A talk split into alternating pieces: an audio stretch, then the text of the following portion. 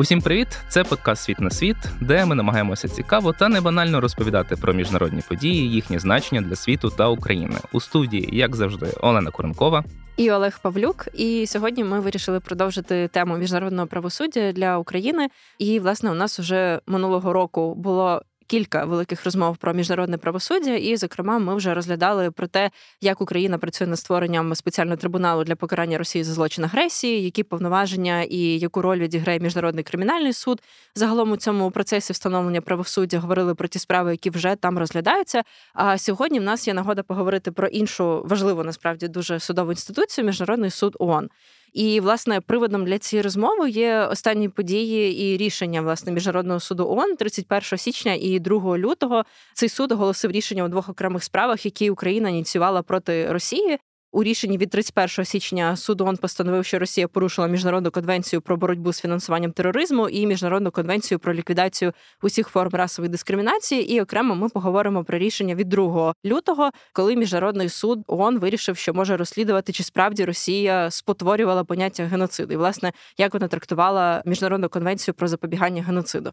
Це все звучить дуже складно, але я думаю, будемо сьогодні розбиратися по деталях, як взагалі відбуваються ці судові процеси процеси, яке значення загалом мають ці рішення для України. Про все це будемо говорити сьогодні. І однозначно ми зможемо в цьому розібратися, оскільки ми маємо честь. До нас прийшов власне безпосередній учасник цього процесу Антон Кореневич, агент України в міжнародному суді ООН і посол з особливим друдженням ЗС України. І я нагадаю слухачам, які може не пам'ятають, ми з паном Антоном вже записували розмову, яка зосереджувалася і на питанні справ України проти Росії, і на питанні спецтрибуналу міжнародного кримінального суду в липні минулого року. Пане Антон. Антоне, доброго ранку, дякую, що до нас приєдналися. Вітаю, колеги.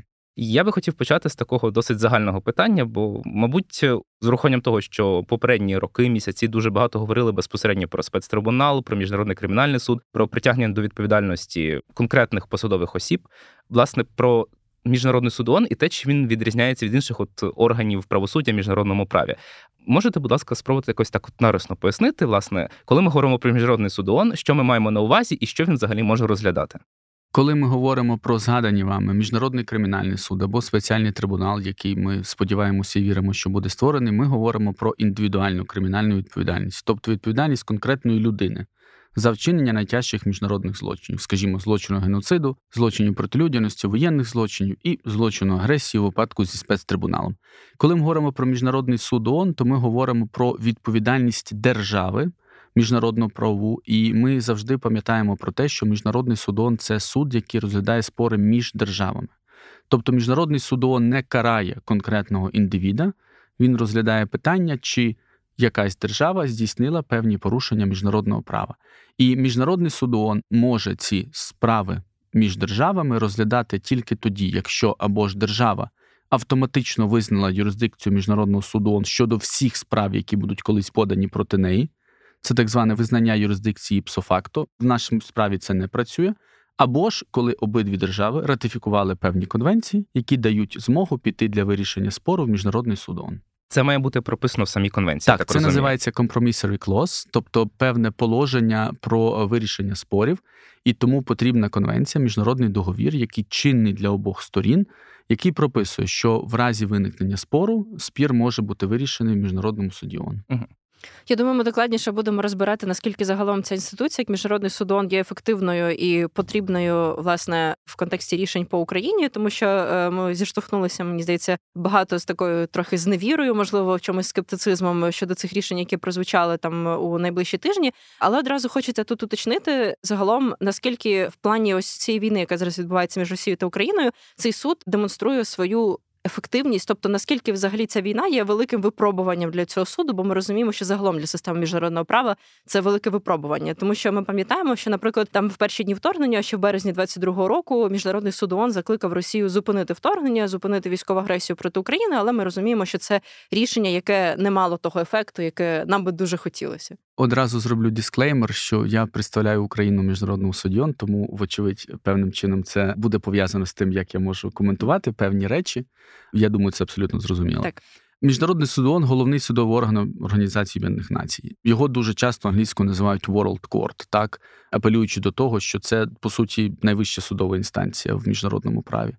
Тому розумієте, апелюючи до того, що Російська Федерація є порушником міжнародного права, вчинила найбільшу агресію в Європі, як мінімум, після звершення Другої світової війни, і не піти в міжнародний суд ООН, так тут з точки зору держави, яка говорить, що її права порушені. Ну це викликало би питання, тому що держава, права якої порушують, вона має шукати захисту своїх прав в усіх можливих судових установах. Саме це і ми робимо. Тому я вважаю, що звернення до міжнародного суду ООН були абсолютно виправдані тому що треба шукати правди і правосуддя і справедливості в рамках тих можливостей, які у нас сьогодні є в міжнародному праві, і поряд з цим створювати нові, до прикладу, той же самий спецтрибунал чи міжнародний компенсаційний механізм.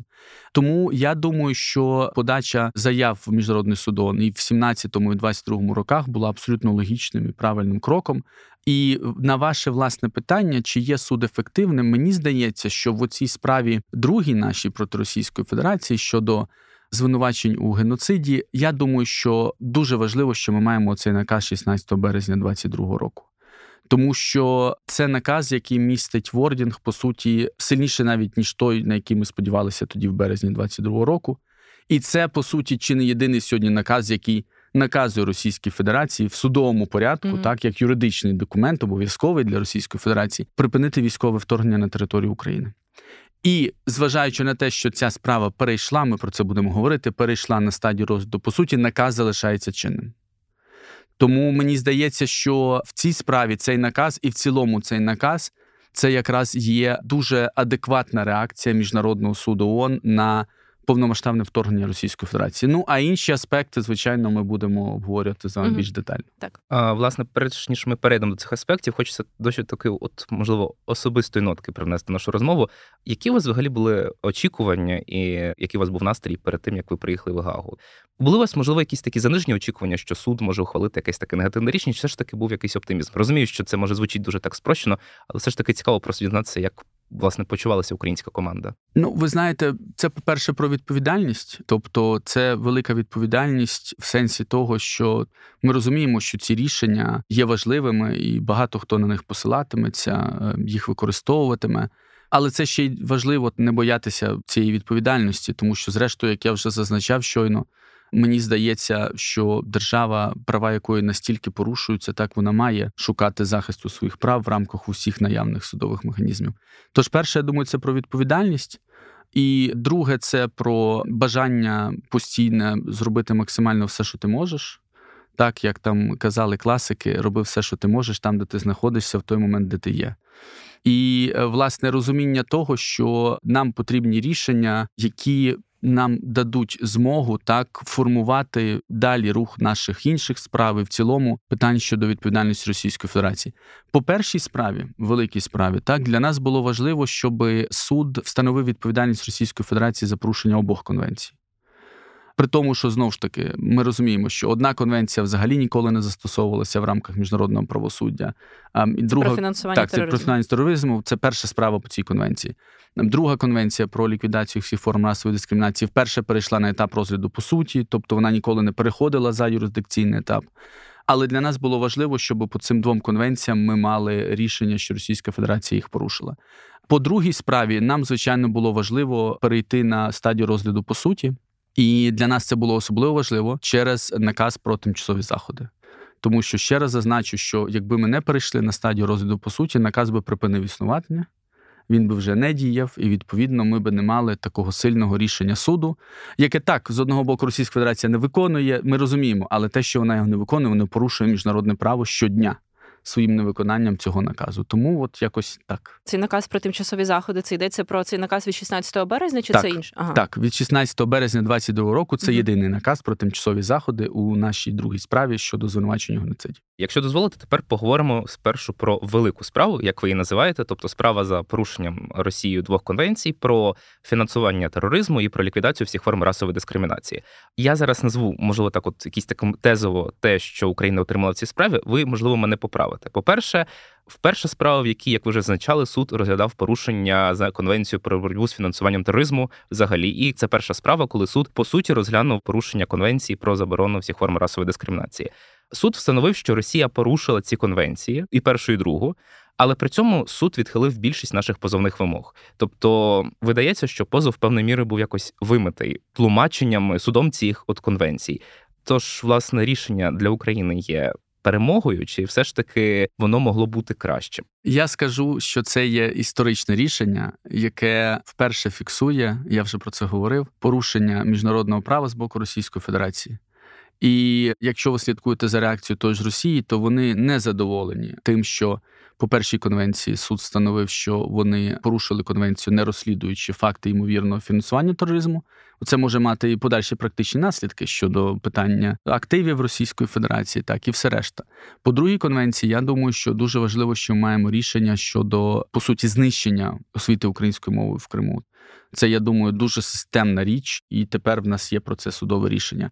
Не потрібно забувати, що по суті це рішення складається з чотирьох елементів: один плюс один плюс два так по одному порушенню кожної з конвенцій, і два порушення наказу про тимчасові заходи від 19 квітня 2017 року, які є окремим порушенням міжнародного права. А це ще й важливо в контексті нашої другої справи. Так?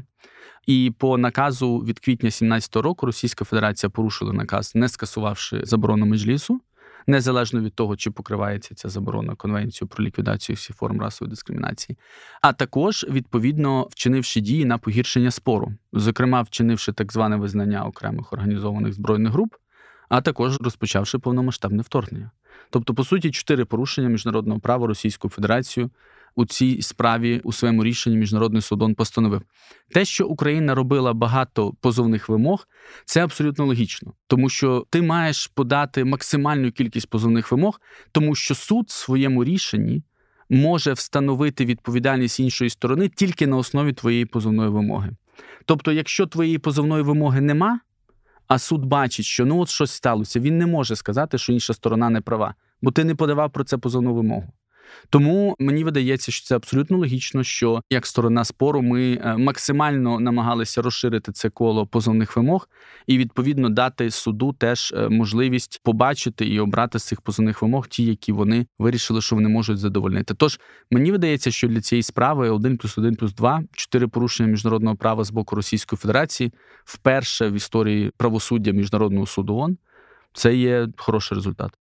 Тобто, дозвольте уточнити, по суті, подання великої кількості вимог воно було такою цілеспрямованою тактикою української команди для того, щоб, власне, якщо раптом так станеться, що суд не погодиться з українською аргументацією, то принаймні знайшлося хоча б одне таке положення, де суд стане на український бік. Ну. І так, і ні. Просто в тому сенсі, що якщо ти не подаси позовну вимогу, суд не зможе її задовольнити. Якщо ти не напишеш позовній вимозі, що знищена освіта українською мовою, суд не зможе сам цю позовну вимогу так сформувати. Тому це робиться для того, щоб дати максимальну кількість можливих цих вимог. Для того щоб власне суд е, зміг подивитися, які з цих вимог він може задовольнити. А зараз чисто теоретично в цій справі Україна має право ще додавати якісь свої вимоги і подавати подання. Чи цей етап уже закритий і зараз переходить на розгляд по суті? І, власне, йтиметься ось тільки про ті пункти, де було вже визнано, що суд може їх розглядати. По першій справі так перша справа вже по суті закрита. Якщо ви подивитесь навіть на сайт суду в категорії Pending Cases, її вже там немає. Угу. Тобто справа вирішена по суті, рішення чинне, так що Російська Федерація порушила дві конвенції, наказ про тимчасові заходи. Тобто, для того, щоб ця справа там умовно відновилася, це може бути запит однієї зі сторін щодо тлумачення рішення по суті. Але станом на зараз так ця справа завершена судом. uh Тому станом на зараз в списку триваючих справ е, міжнародного суду Україна проти Росії залишається справа щодо звинувачення uh геноциді. Тут також хочеться уточнити по цій великій справі, зокрема щодо фінансування тероризму. Власне, наскільки ми зрозуміли, якщо це правильно ми зрозуміли, що один із пунктів, де суд задовольнив якби прохання України, це те, що суд визнав, що Росія не розслідувала випадки фінансування тероризму, про які заявляла українська сторона. Вони їх просто не розслідували. Але тут логічне питання, мені здається, загалом саме в цьому аспекті по цій конвенції найбільше питань викликало те, як суд тлумачить фінансування тероризму. Чому таке вузьке тлумачення? Чому вони вважають? Фінансуванням тероризму безпосередньо грошове фінансування, але надання зброї, наприклад, чи будь-які інші аспекти сприяння цьому тероризму він не вважаються фінансуванням. Можете тут перекласти з юридичної мови на людську, чому суд взагалі розглядається саме так? Це якась консервативна вузька позиція суду, е, там неможливість е, враховувати якісь нинішні обставини. Чому власне так відбувається? Ну, знову ж таки, дисклеймер, що е, певні коментарі, вочевидь, будуть такими, як вони можуть бути. Mm. Щодо цього питання, так, суд вирішив, що питання того, що таке фанс, і що таке фінансування тероризму, це виключно вузька рамка, це все, що пов'язано з грошима і з фінансовими активами в будь-якій формі, так, в грошовій, паперовій, електронній, неважливо в якій, але це мають бути кошти. Ми ж доводили у цій справі, що фанс і фінансування туризму це не тільки кошти, це може бути інші речі. Як написано в конвенції Movable or Removable, так, е, рухомі чи нерухомі. Assets там було здається. Так, слово. так, так, ага. assets. І відповідно, якщо це може бути озброєння або якісь інші, я не знаю, паливно-мастильні компоненти, то це теж може бути те, що сприяє вчиненню терористичної діяльності, терористичного акту. І ми вважаємо, що це є абсолютно так. Вочевидь, ймовірно, така оцінка судом пов'язана з тим, що ця конвенція дійсно ніколи не розглядалася, і суд дійсно обрав консервативну вузьку рамку тлумачення конвенції і вирішив, що це стосується тільки коштів у будь-яких проявах, у будь-яких виявах. Знову ж таки, ми не можемо погодитися з таким рішенням, тому що ми вважаємо, що постачання інших речей, які можуть сприяти туристичній діяльності, це теж фінансування і сприяння тероризму. І якщо ти можеш передати організованій антиурядовій збройній групи БУК, е, який зіб'є пасажирський літак, потім ти його забереш, то це теж порушення цієї конвенції, так. Тому ми вважаємо, що наші доводи були правомірними і достатніми для цієї справи. Це звичайно, що таке тлумачення суду воно буде мати наслідки для подальшого існування цієї конвенції. Тобто, по суті, конвенція з точки зору суду тлумачиться виключно вузько, як виключно технічний акт, який на питання по суті, вочевидь, не здатен відповідати.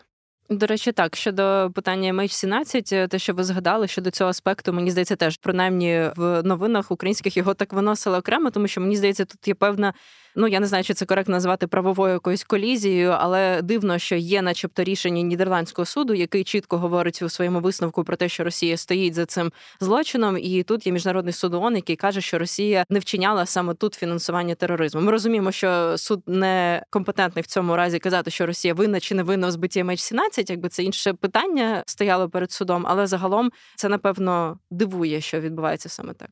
Тут треба теж розуміти, що коли ми говоримо про нідерландський суд і будь-який суд національної юрисдикції, і коли це справа про індивідуальну кримінальну відповідальність, з чого ми з вами угу, почали, так? так то є національний кримінальний кодекс, і є у національного суду люфт застосувати певні статті цього кримінального кодексу. Да? Тобто, якщо він бачить, що якийсь злочин не підходить один, він застосовує інший. Якщо інший то він застосовує третій. Коли ми говоримо про міжнародний суд ООН в цій конкретній ситуації, то люфту по суті не було. Це була конвенція тільки про фінансування туризму знову ж таки, яка ніколи до цього не застосовувалася, так і тому так безумовно рішення Нідерландського суду архіважливе, і це, до речі, дуже важливий аргумент, що для MH17 у нас є інші так е, юрисдикції, не тільки міжнародний суд ООН. Нідерландський суд, Європейський суд з прав людини. Тобто, міжнародним судом ООН все не завершується в плані МС-17. Для цього є інші суди. Тому для нас було і важливо, щоб суд встановив порушення, в тому числі цієї конвенції, по якій він ніколи не працював. Бо те, по чому ти ніколи не працював, воно для тебе апріорі тера інкогніта, так і ти апріорі намагаєшся зрозуміти, як і що застосовувати. Плюс до того, ви згадаєте, що у е, наказі про тимчасові заходи від квітня 2017 року у нас не було положень щодо першої конвенції про боротьбу з фінансуванням тероризму. У нас були положення тільки щодо конвенції щодо ліквідації всіх форм mm-hmm. масової дискримінації. Тому я ще раз скажу: те, що в цій а на справі, якому етапі з'явилися власне? на з'явилися на етапі розгляду справи на юрисдикційному етапі, тобто суд прийняв рішення, що справа по суті слухатиметься щодо обох конвенцій, uh і це було теж дуже важливе рішення для України. Тобто, зважаючи на це все, мені видається, що мати порушення обох конвенцій, в тому числі у цієї першої, яка вперше застосовується в міжнародних судах. Це хороший результат, який дає нам можливість будувати плани, в тому числі на майбутнє, щодо цього аспекту фінансування тероризму, активів і всього, що з цим пов'язано.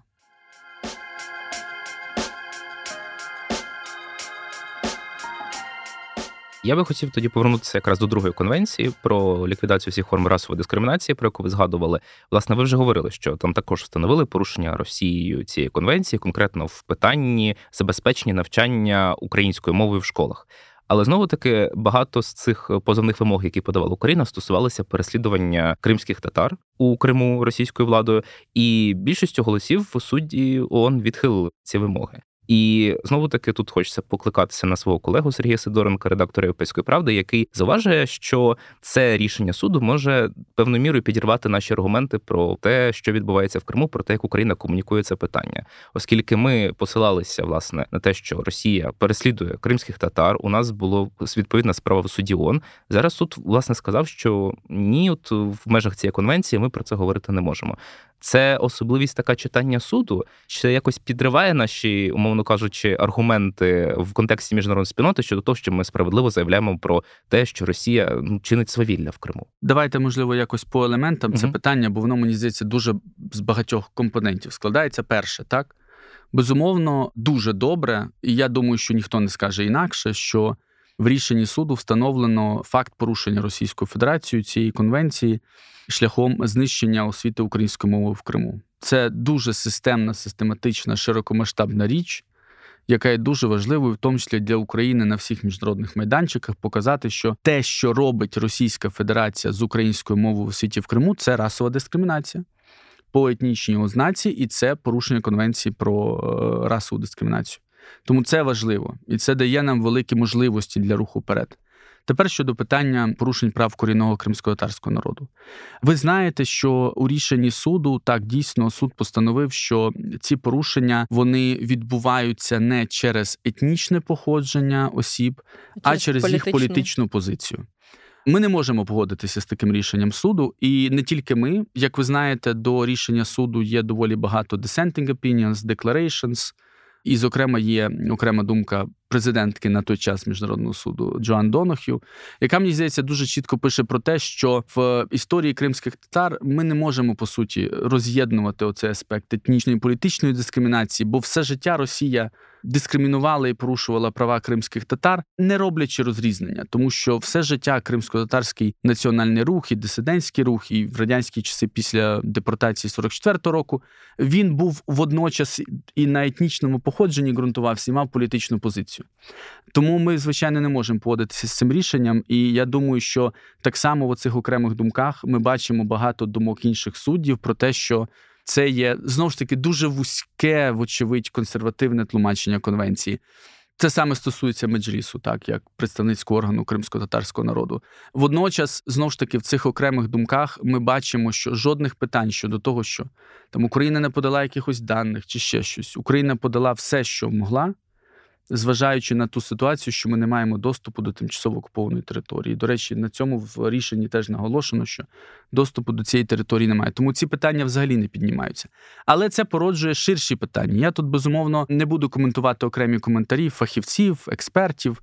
Я лише зазначу, що це виникає питання знову ж таки. Ця конвенція вперше слухалася по суті. Так ніколи до цього на етапі розгляду справи по суті конвенція про ліквідацію всіх форм расової дискримінації не слухалась. Але тоді виникає питання, де ж пролягає межа між етнічною расовою дискримінацією і політичною дискримінацією? Тобто, умовно, там якісь дії в 70-х роках на іншому континенті. Це через етнічне расове походження чи через політичну позицію? Мені здається, що це дуже звужує можливість цієї конвенції дієво захищати права людини. На жаль. І це стосується не тільки нашої ситуації, не тільки ситуації з кримсько-татарським корінним народом. Щодо інших аспектів, то мені видається, що так, по цій конвенції ми маємо такий підхід суду. Але ж ми говоримо про порушення представників корінного кримсько-татарського народу в контексті порушення різних міжнародних договорів, так і Європейської конвенції про захист прав людини, міжнародного пакту про громадянські політичні права. Тож е, я думаю, що щодо інших е, інструментів там є можливість активно ефективно рухатися. Але так безумовно, саме цей аспект він викликає думки про те, що треба продумати, що робити далі, яким чином рухатися в цьому питанні. І знову ж таки, ми так само ми в цей момент знаходимося разом з кримсько-татарським народом, і е, ми будемо далі робити все для того, щоб максимально захищати їх права на міжнародній арені. До речі, щодо цього політично-етнічного аспекту, більше про політичне хочу запитати. Здається, на самому початку, взагалі, слухання, ось е, по першій справі від судді Донахів прозвучала фраза про те, що ми розуміємо, що зараз змінився контекст порівняно з тим, що цю справу там загалом запити України було подано ще в 17-му році. Це якби на вашу думку хороший чи радше не дуже хороший аспект, те, що меншою мірою в цій справі враховується аспект ось цієї сучасності інших злочинів, які чинить Росія. Тобто, чи це цілком логічно, що вони намагаються якось абстрагуватися від нинішньої дійсності і розглядати лише ті факти, які відбувалися до 22-го року? Як це сприймати взагалі? Те, що вони зробили застереження на початку, що якби загальна ситуація, вочевидь, змінилася, так і обставини, це є абсолютно логічним. Ну тому що ніхто не може закривати очі на те, що у нас зараз з 26 лютого 2022 року є ситуація повномасштабного вторгнення і що, умовно кажучи, у нас, на жаль, зараз є більша кількість тимчасово окупованих територій України. Так, тобто це не є і не погано, і не добре. Так, я би не давав цьому якісь такі емоційні коментарі, чи знаєте, інше якесь забарвлення, конотацію цьому надавати, чи ще щось. Я би сказав, що це просто фактове, те, що міжнародний суд визнає, що ситуація змінилася, і це очевидно всім, я думаю, у світі. Щодо цієї справи, так, всі письмові плідінгс, так, документи, по суті, все було подано до повномасштабного вторгнення. Тому, безумовно, вона акцентувалася на тих речах. Ну, це нормально, угу. тому що справа подається на якийсь момент і фіксує порушення станом на якийсь момент. Тобто це ключове. І позовні вимоги фіксуються в еплікейшені, да, в позовній е, заяві сторони, а потім дублюються, по суті, в меморандумі. Тобто, ясно, якщо там в тебе позовна заява подана в 17-му році, там меморандум роком пізніше, то зрозуміло, що це все станом на той момент. З іншого боку, звичайно, сторони спору завжди вони додають так забарвлення, зокрема на усних слуханнях, показуючи, що це все продовжується, так і власне кажучи, ця систематичність і масштабність поведінки вона нікуди не ділася. Але я думаю, що ну так абсолютно логічно, що були ключові е, такі елементи, на яких щодо цієї конвенції суд базувався. Зокрема, базувалася і позиція України. Тож, власне, я тут не бачу якихось питань. Давайте, щоб трохи підвести риску вже під справи про ці дві конвенції, хочеться запитати загалом один з аргументів, е, який я чула від фахівців, які здебільшого не задоволені рішенням міжнародного суду ООН. Е, вони кажуть про те, що загалом ці результати не задовольняють людей, які постраждали від російських злочинів, зокрема в окупованому Криму. Тут напевно варто запитати загалом про те, як працює суд і на кого він орієнтується. Ми вже проговорили про те, що він може висловити незадоволення діями певної країни, але він не карає індивідів, там які вчиняли певні злочини. Але загалом, наскільки тут йдеться про те, що він має захистити інтереси і захистити тих, хто постраждав від скоєних злочинів, і знову ж таки тут, напевно, дотичним є питання репарації, які Україна не зможе отримати за цією першою справою. Власне, як ви тут оцінюєте? Підводячи риску під першою справою, так званою великою справою, е, знову ж таки, я повторюся, що чотири порушення міжнародного права Російською Федерацією це є історичний результат, це є важливо. Це нам дає можливість рухатися далі і планувати далі активну юридичну роботу. Знову ж таки, рішення щодо е, нерозслідування фактів фінансування тероризму це важливий аспект, і я думаю, якраз щодо питання активів. Систематичне знищення української мови в Криму в освіті це теж, я думаю, те, що нам дає люфт для руху вперед. Наказ про тимчасові заходи, те, що не скасування заборони меджлісу саме по собі є порушенням. Я думаю, теж це може бути позитивно використано і має бути позитивно використано. Ну і зрештою, погіршення ситуації, погіршення спору. Тобто, що повномасштабне вторгнення і так зване визнання, а це вже перехід плавний до другої справи і до угу. наказу в другій справі. Тобто, це все може бути дуже взаємопов'язано, і це треба використовувати. Ми це будемо робити. Тепер щодо власне вашого питання. Ну так, безумовно, міжнародний суд ООН він вирішує спори між державами, і він покликаний встановити, чи порушила якась держава певні міжнародні договори. Тут він встановив, що так, в оцих аспектах два міжнародні договори і наказ про тимчасові заходи. В цілому чотири порушення Російська Федерація вчинила. Безумовно, ми хотіли більше. Ми завжди ставимо перед собою максималістські цілі, і тому позовних вимог було багато. Так знову ж таки про це ми вже говорили. І тому, безумовно, ми розуміємо, що міжнародний судон направлений саме на встановлення того, чи держава порушила норми міжнародного права, певні міжнародні договори. Щодо питання справедливості для людей, це безумовно дуже важливий аспект. І ми, звичайно, будемо продовжувати працювати. Я впевнений, і не тільки в міжнародному суді, он так, а й в інших судових установах, щоб в наших громадян було відчуття того, що міжнародне право їх захищає, і в тому числі шляхом відповідних рішень міжнародного суду ООН. Щодо питання репарації і компенсацій, так у цій справі вони не встановлені, але в нас є ще друга справа. По-перше, а по-друге, мені здається, що з тими порушеннями, які в першій справі щодо Російської Федерації встановив міжнародний судом, можна працювати і потрібно працювати далі. Угу. Тобто, навіть без встановлення факту репарації, так те, що там є порушення двох конвенцій, те, що там є порушення наказу про тимчасові заходи. Так, в формі декларації, але це важливо. Міжнародний суд ООН постановив все. Російська Федерація порушила ці договори.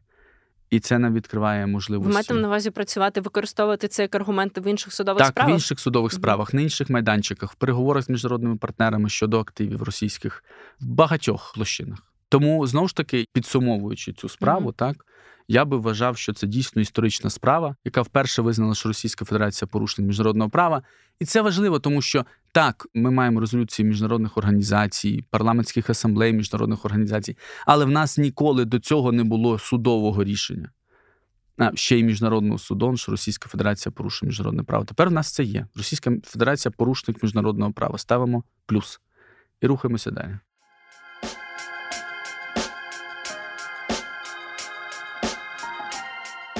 В буквальному сенсі рухаємося далі. Хотілося б тепер поговорити про другу, не знаю, чи коректно назвати великою справою, але це точно важлива справа в міжнародному суді ООН щодо конвенції про заборону геноциду. 2 лютого, як уже говорили, було ухвалене проміжне рішення. Ключове власне його значення, і ви про це також говорили. Про те, що це означає те, що міжнародний суд ООН підтвердив юрисдикцію, і позов буде розглядатися далі, і це важливо. Тобто тут так само є певна юридична перемога України, але знову таки ця перемога, мені здається, як і в першому випадку, вона ну не є абсолютною, не є такою, мабуть, на яку ми розраховували. Точно буде розглядатися те питання, що Росія некоректно, абсолютно протиправно і, м'яко кажучи, брехливо звинувачувала Україну в геноциді на сході України. Але при цьому Україна хотіла, я так розумію, через цей позов також підвести до розгляду того, що власне Росія сама вчиняла цей геноцид. То знову таки, як нам краще тлумачити це рішення суду? Тут, Олеже, я вас трошки би поправив. По суті, до 2 лютого дійсно у цій справі було три елементи. Перший елемент це дійсно те, що Російська Федерація брехливо звинувачувала Україну у геноциді, починаючи з 2014 року, в заявах і президента Російської Федерації, їх топ-дипломатів, посадовців. І про це вони говорили як про підставу повномасштабного вторгнення. Тому перша частина, перший елемент справи це те, щоб суд встановив, що ніякого міфічного геноциду Україна не вчиняла. І це відповідно дає Україні можливість говорити про те, що дивись, Росія бреше. І ця брехня вона призвела до повномасштабного вторгнення. Тобто під ним не було жодної підстави взагалі ніякої. Друга частина стосувалася іншого аспекту, не того, що Російська Федерація власне вчиняє геноцид, так бо це трошки інше питання. А того, що здійснивши повномасштабне вторгнення здійснивши так зване визнання окремих організованих антиурядових збройних груп, Назвемо їх так. Угу. Ну, ми не будемо називати, бо їх не існує і ніколи не існувало. Організовані антиурядові збройні групи це міжнародно права термінологія.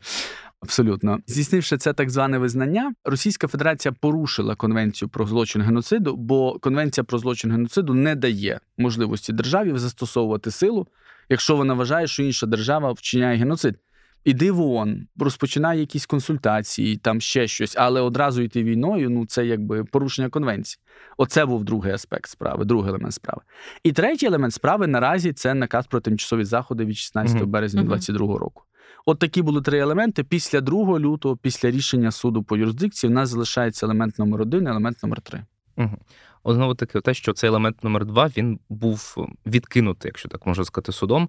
Це означає по суті, що міжнародний суд ООН, в принципі, принаймні в межах тих інструментів, які ми застосовуємо, не буде розглядати питання про те, що повномасштабне вторгнення Росії в Україну це незаконний акт. Чи все ж таки цей третій елемент він дає нам підстави говорити про те, що власне це доведено вже. По-перше, ми повертаємося до однієї з перших тез сьогодні, що міжнародний суд ООН працює тільки коли є певний міжнародний договір між двома державами, який містить це положення про розгляд спорів. Якби у нас була конвенція, міжнародний договір, який дозволяє піти в міжнародний суд щодо в цілому російської агресії, такого нема. Угу. Так само, як нема такого щодо там визнання протиправності спроби анексії Криму. Нема такого міжнародного договору. Так, статут ООН, наприклад, не дає нам такої можливості піти тільки в міжнародний суд ООН. Тому тут ця справа стосується конвенції про злочин геноциду. Адже вона містить статтю 9, яка говорить про те, що всі спори щодо тлумачення застосування конвенції вони вирішуються міжнародним судом ООН. Тобто є оця компромісовий клос. Тепер, відповідно, в цій справі, і ми вважаємо знову ж таки, що це досить вузьке тлумачення судом. Ми вважаємо, що оце незаконне застосування сили на порушення конвенції це порушення конвенції, так тому що. Окей, ти держава А, ти думаєш, що держава Б вчиняє геноцид. Знову ж таки, дій всіма можливими способами. Комунікуй з цією державою, вимагаючи припинення. Збирай в ООН е, наради, консультації, проводь переговори. Я не знаю, звертайся до міжнародних судових органів, але ж ні. Ти кажеш, що ця держава Б вчиняла геноцид протягом 10 років, і тому ти починаєш повномасштабне вторгнення. Ми вважаємо, що це порушення конвенції. Суд знову ж таки, на нашу думку, досить вузько і консервативно тлумачив відповідні положення конвенції міжнародного права і таким чином прийняв таке рішення, як він прийняв. Але в рамках третього елементу наказу про тимчасові заходи знову ж таки він залишається чинним. І наказ чинний незалежно від будь-яких інших конвенцій. Тобто наказ є окремою нормою міжнародного права, скажімо, і наказ прописує Російській Федерації припинити військові дії. Тому чи може міжнародний суд ООН на етапі розгляду по суті розглядати питання, що не припинення воєнних дій на території України Російською Федерацією з 16 березня 2022 року і далі є порушенням цього наказу безвідносно до конвенції якось може. Будемо працювати для доведення цієї позиції, і це положення може бути в рішенні. Відповідно, так? може бути. Ми не можемо знати, mm що буде в рішенні. Знову ж таки, міжнародний судон сам приймає рішення, не дивлячись mm на позиції сторін. Але так, безумовно, це положення може бути в рішенні, і ми бачимо це по першій великій справі. Ми її вже завершили обговорювати, але в першій великій справі два порушення накази про тимчасові заходи є. Угу. І знову ж таки, по меджлісу, незалежно від того, чи стосується це порушення конвенції як такої. Я лише буквально маленьке уточнення. Ви зазначили, що ми не можемо спрогнозувати, власне, яким буде фінальне рішення міжнародного суду, але все ж таки, от якщо вже говорити і посилатися знову таки на першу на велику справу, можна спрогнозувати, принаймні, можливо, вже чого там точно не буде. Що суд уже не зможе точно задовольнити того, що Україна хотіла. Суд зможе задовольнити позовну вимогу України щодо того, що ніякого геноциду не вчинялося, і це абсолютна брехня Російської Федерації. І друге, суд може встановити, що Російська Федерація порушила наказ про тимчасові заходи, не припинивши військові дії, і встановити на думку суду відповідну відповідальність Російської Федерації за неприпинення цих військових дій. Якою може бути тут якою можуть бути або декларативне рішення про порушення, або репарації компенсації, плюс декларативне рішення. Тобто репарації в цій справі теоретично теоретично ще можливі? ми можемо mm-hmm. говорити абсолютно. І знову ж таки, так само в п'ятницю я опублікував колонку теж на українській mm-hmm. правді з цього питання. Наказ про тимчасові заходи, на мою скромну думку, залишається основним елементом цієї справи. І тому ми будемо безумовно активно працювати для е, доведення того, що Російська Федерація порушує цей наказ, порушувала його, порушує його щодня, і відповідно, що міжнародний судон має встановити відповідальність Російської Федерації не тільки в рамках встановлення того, що Російська Федерація його порушила. Можете, будь ласка, трішки пояснити? Я розумію, що такі речі дуже складно передбачити, але загалом е, про часові межі, принаймні, якесь мінімальне уявлення. Просто, наприклад, велика справа розглядалась доволі довго, з 17-го року. Тут ми говоримо про те, що зараз оцю юрисдикційну стадію проходить справа, яка Україна подала цей позов у 22-му році, в лютому. Власне, чи можна тут передбачити, що завдяки тому, що є ось ці обтяжуючі обставини повномасштабного вторгнення і все інше, суд буде швидше якось її розглядати? Чи це дуже складно? Ну, якось бачите, уявити? правосуддя міжнародне завжди забирає час, і ви це знаєте. Тож, вочевидь, ця справа ще який час буде розглядатися в суді. Так, угу. зараз Російська Федерація буде готувати контрмеморандум, потім будуть готуватися наша репліка російська. Потім на якомусь етапі суд встановить, що будуть слухання по суті справи. Тобто, ну сподіваюся, що ця справа може зайняти менше часу, ніж перша, бо в ній менше питань зараз, ніж у першій, так. Але знову ж таки, скільки це може бути, ми не можемо зараз прогнозувати. Як бачимо, між подачею нашої позовної заяви до прийняття рішення про юрисдикцію пройшло менше двох років. Ну тобто, ще який час, вочевидь, ця справа буде в міжнародному суді.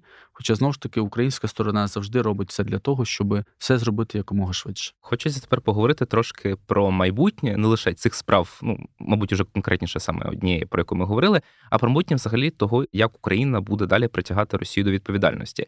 Якщо говорити про міжнародний судон, про який ми говорили, чи є якісь іще можливо, не питаю зараз про конкретні плани української сторони, але є ще якісь теоретичні можливості, які може власне використати Київ, щоб подати черговий позов проти Росії, чи все ж таки зосереджуватимемося на інших правових інструментах і судових інстанціях? Розуміючи специфіку і природу міжнародного суду, треба дуже серйозно думати про те, коли, як і про що подавати туди е, позови проти Російської Федерації. Ви ж пам'ятаєте, що у нас є ще одна справа в міжнародному суді. Ми сьогодні її не обговорюємо.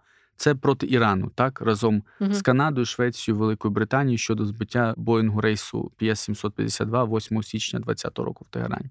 По суті, в нас дві справи є. Так, просто інша не проти Росії, а проти Ісламської Республіки Іран.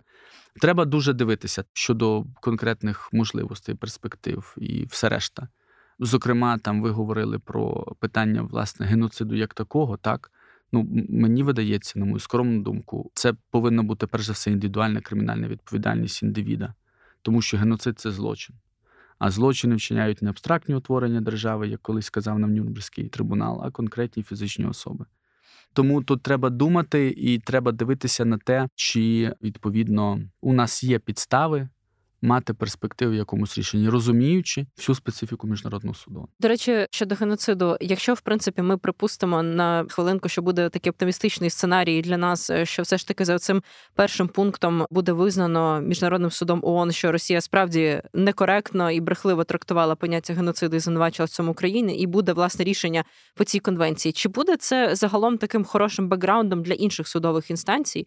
Ну знову ж таки, ми говоримо тут про різні часові межі. Ми сподіваємося, що можливо ці справи будуть в міжнародному кримінальному суді розглядатися швидше, але все ж таки міжнародні судові інституції ж не існують у тотальному вакуумі. Тобто, це буде якось взагалі мати вплив на інші судові рішення. Я сподіваюся, і це важливо для конвенції. І до речі, тому на юрисдикційному етапі, як ви знаєте, 32 держави долучилися до справи.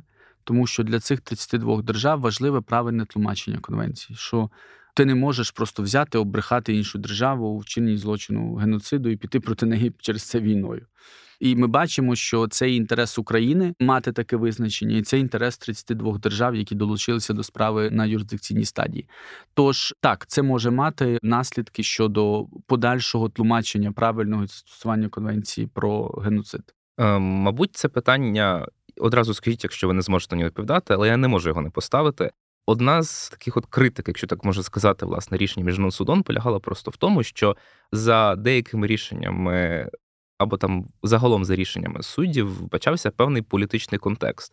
Зокрема, оце от консервативне тлумачення норм, які ну власне конвенції, про які говорила Україна, воно дало підстави стверджувати, що йдеться не про те, що міжнародний суд ООН є якоюсь такою неупередженою інституцією, а інституцією, яка все ж таки ну не може бути відірвана від політичного контексту. Розумію, знову таки, це дуже таке хитке питання, та все ж чи допускаєте ви, що перемога чи поразка України вона може від цього бути залежною? Ну і зокрема, від, наприклад, від того, що йдеться про те, що Україна притягне відповідальності Росію, постійного члена Радбезу ООН, державу з якимось там формальним міжнародним впливом тощо. Знову ж таки, зроблю дисклеймер. Ви розумієте, і цілком логічно, так я також тому і зробив дисклеймер. Так, власне. Так, так, так, абсолютно логічно. Все-таки ми показуємо правову позицію, і я все-таки хочу вірити, що міжнародний суд ООН так шукає правову позицію. Тож я безумовно не можу коментувати ці твердження. І ми будемо все надалі робити для того, щоб показати, власне кажучи, порушення Російської Федерації, які вона вчиняє в рамках, зокрема, тої другої справи, яка у нас залишилася. А я думаю, колеги, науковці, експерти можуть робити якісь свої висновки, коментарі е, щодо цього питання. Я думаю, наостанок все ж таки теж напрошується запитання, яке, якщо ви можете це прокоментувати, загалом будь-яка інституція ООН зараз якби цілком логічно і на часі говорити про її реформування. І ви згадали про те, що, наприклад, у міжнародного суду ООН є певні нюанси роботи, як, наприклад, ну, там недостатня кількість в принципі міжнародних конвенцій, за якими там можна подати позов, наприклад, і інші нюанси. Загалом реформування міжнародного суду ООН, наскільки це нагальна потреба, і як взагалі цей процес може реалізовуватись? Ми чудово розуміємо, що реформування будь-якої інституції ООН часто впирається в питання, те, що це рішення має бути ухвалене Радою безпеки ООН, де сидить Росія, яка витуватиме рішення, яке їй не сподобається. Чи тут знову ж таки це питання є актуальним, і наскільки взагалі реалістично зараз говорити про реформування суду? Якщо дозволите, я тоді, можливо, якщо ми вже підбиваємо підсумки, так, так щодо все таки справ. Я насамкінець зазначу, що Українська команда зробила все, що вона могла в цих обох справах. Це дуже добре, що ми маємо рішення по першій справі, яке фіксує порушення Російською Федерацією двох конвенцій наказу про тимчасові заходи. По другій справі дуже важливо, що ми рухаємося вперед, і у нас є наказ про тимчасові заходи від 16 березня 2022 року, який ще раз скажу, буде активно застосовуватися українською стороною. Тож я вважаю, що ці два дні є важливими для України, і вони зовсім не є підставою для якихось забарвлень чогось у е, негативних чи темних кольорах. Завжди хочеться більше, так само і нам, повірте мені, абсолютно. Е, щодо вашого запитання, ну безумовно, міжнародний суд ООН, він є частиною ООН. Тобто він не є відірваним від цієї системи. Він за статутом ООН є одним з головних органів Організації Об'єднаних Націй. Тому чи варто нам говорити, що ООН, вочевидь, потребує досконалення? Ну, звичайно, так.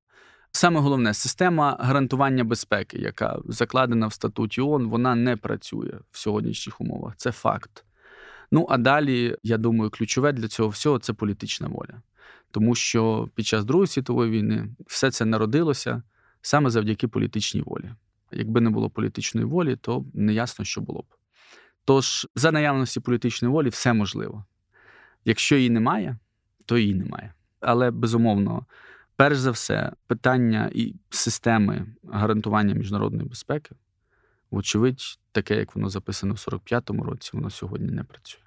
Будемо сподіватися, власне, що і нинішні події в Україні, і ваша робота, зокрема, вони підштовхнуть цю неповоротку систему до змін на краще, і власне до того, що вона стане справедливішою, принаймні гарантуватиме безпеку. Ну навряд чи можу сказати, що вона стане ідеально гарантуватиме безпеку для всіх, та принаймні дозволить запобігати таким от кричущим порушенням міжнародного права, як те, що відбувається нині в Україні. Ну і тим паче, що Україна і українська юридична команда є першопрохідцем в певних міжнародно-правових питаннях, і це теж дуже важливо. Так нагадаю, що з нами був Антон Куреневич, агент України в міжнародному суді ООН, посол з особливих дорученням МЗС України. Пане Антоне, дуже дякуємо, що прийшли до нас Дякуємо. і пояснили дуже детально, дуже аргументовано. І, попри певні дисклеймери, все ж таки максимально відверто, те, що відбувається зараз з українськими справами в міжнародному суді в ООН.